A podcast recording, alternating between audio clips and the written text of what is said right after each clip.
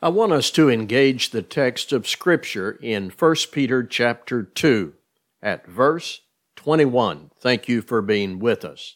1 Peter chapter 2, verse 21.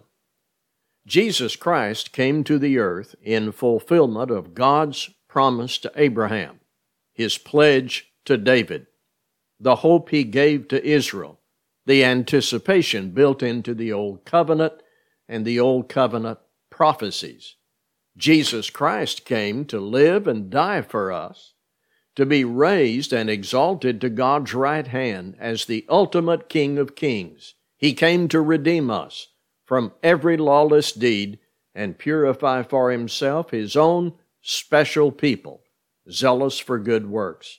But this verse identifies another reason Jesus came. 1 Peter 2, verse 21. For to this you have been called, because Christ also suffered for you, leaving you an example, so that you might follow in his steps. Peter was addressing Christians who were suffering. For a little while, they were being grieved by various trials in their earthly existence. Peter wanted them to know it is commendable if, because of conscience toward God, one endures grief, suffering wrongfully.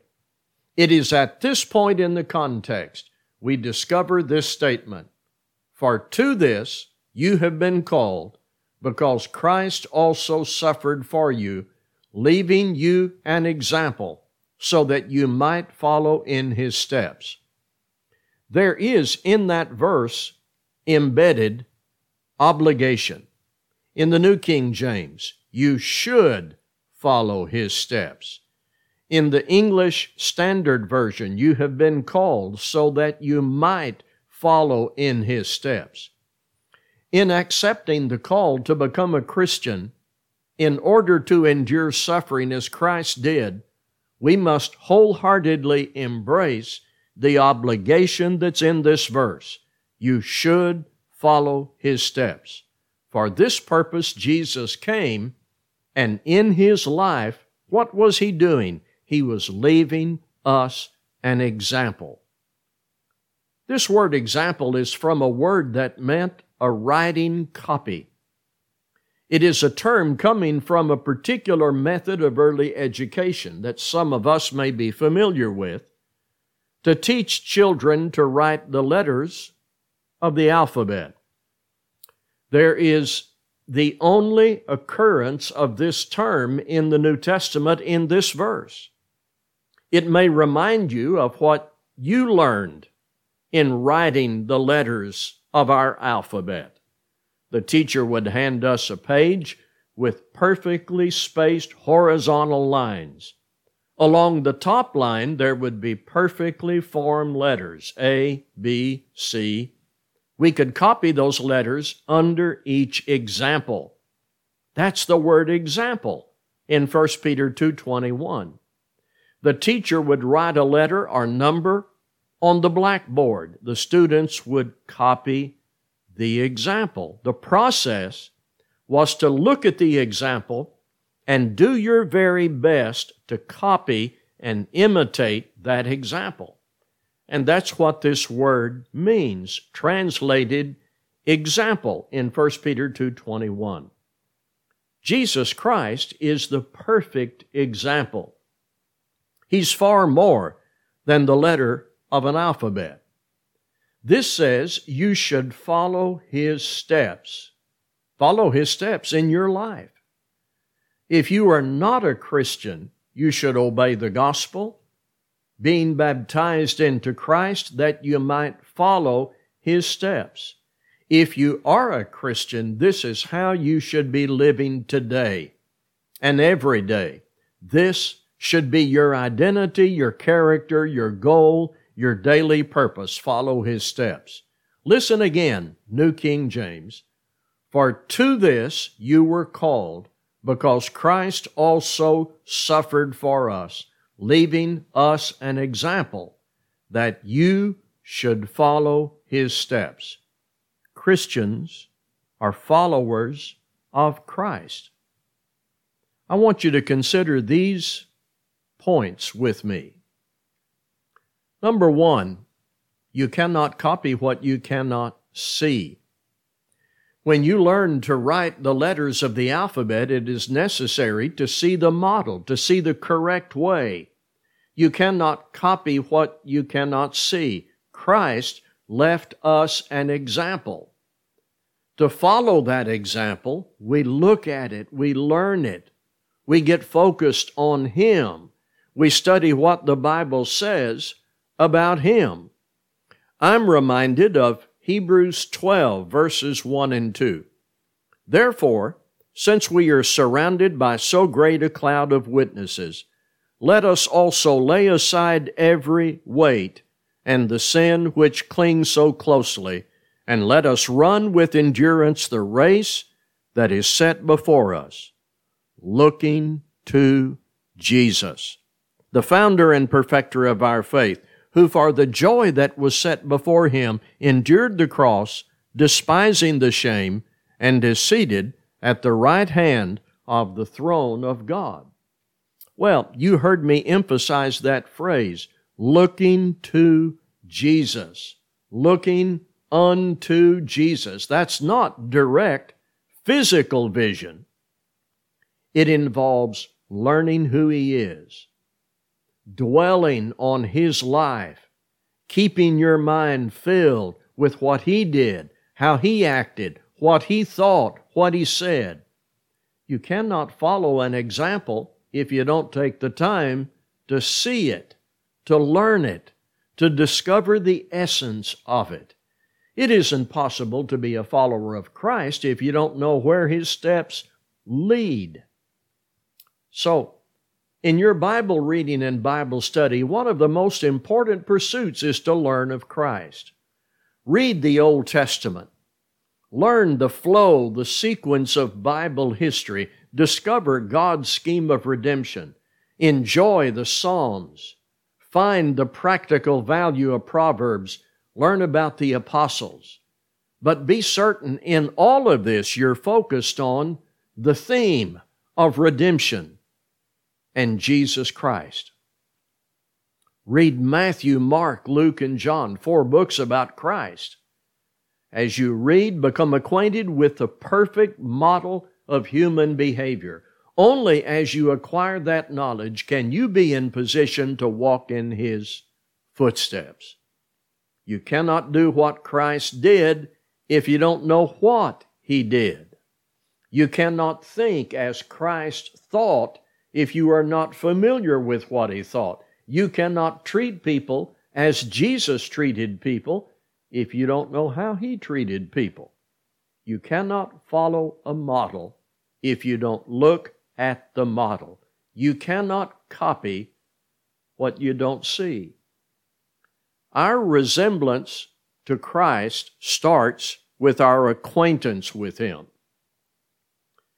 God's Word furnishes us with perfectly sufficient, well ordered, simple instruction about who Jesus Christ is.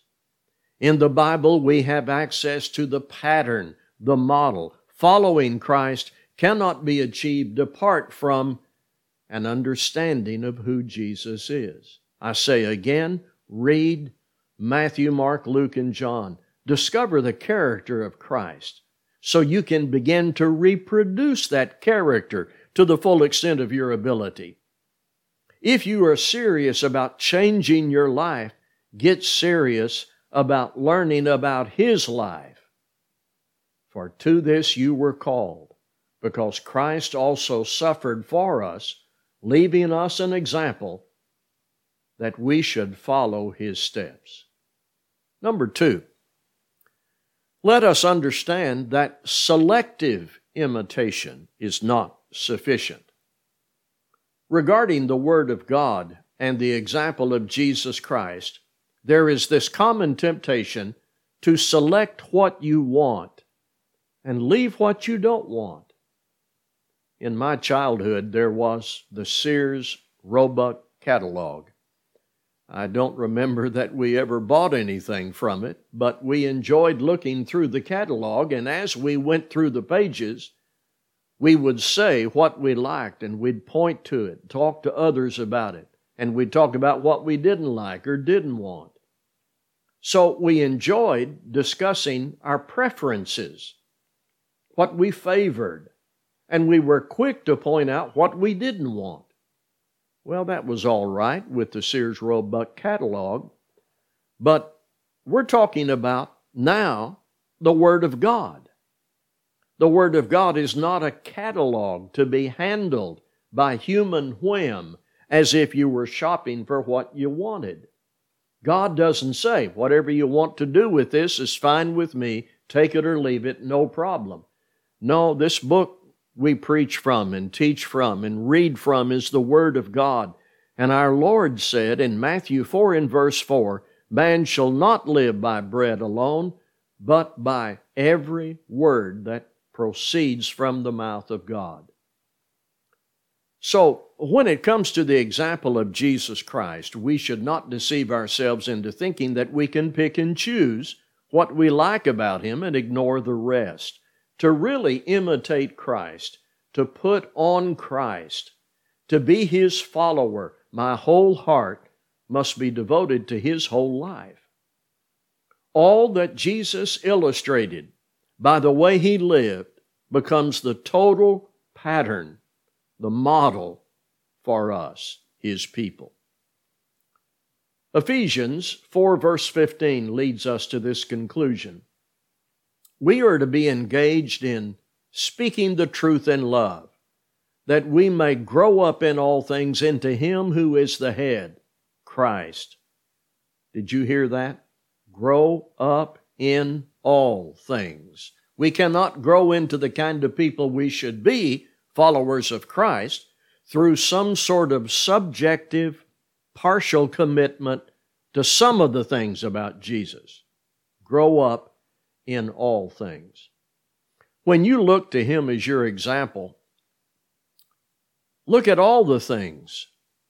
I mean, attitude, speech, general disposition, reaction to people, faithfulness to truth, exposure of sin, prayer and worship, regard for others. What would Jesus do? What would Jesus not do? Where would Jesus not go? Who would Jesus be with? Would Jesus compromise for social approval? What movies would he not watch? Would he drink or smoke? Would he attend services? Would he sing? Would he give? You cannot follow him if you do not know him. And once you learn of him, you cannot just pick what you like to imitate. Total commitment is the deal. He said, Whoever does not carry his own cross and come after me cannot be my disciple. Luke 14, 27.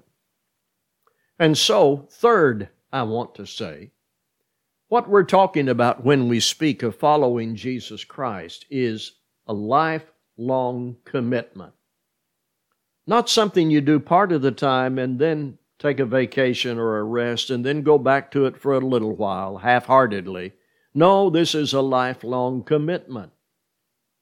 Though it is a simple point, yet it needs to be said over and over again baptism is only the beginning. Essential but the beginning. Romans 6, verses 3 and 4 teaches we arise from baptism to walk in newness of life. Baptism is the beginning. We must, in our understanding and practice, put baptism where the Bible puts it, the beginning of our journey as disciples. Now, in baptism, we begin a life of following Christ it is then a lifelong commitment after that beginning. I want you to turn to Ephesians 5, and I'm going to read verses 1 and 2. It says, Therefore be imitators of God as beloved children, and walk in love as Christ loved us and gave himself up for us, a fragrant offering and sacrifice to God. It says, followers, imitators. Be imitators. walk in love. And as you continue through the chapter, down in verse 8, walk as children of light.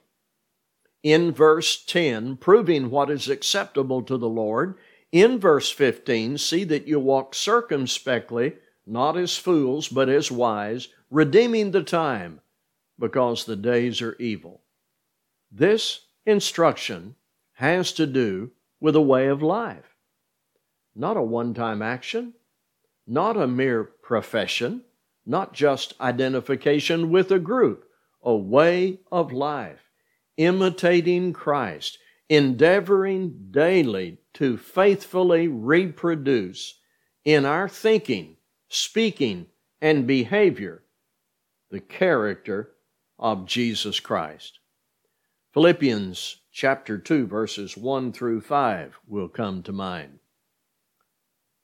So, if there is any encouragement in Christ, any comfort from love, any participation in the Spirit, any affection and sympathy, complete my joy by being of the same mind, having the same love, being in full accord and of one mind. Do nothing from selfish ambition or conceit, but in humility count others more significant than yourselves.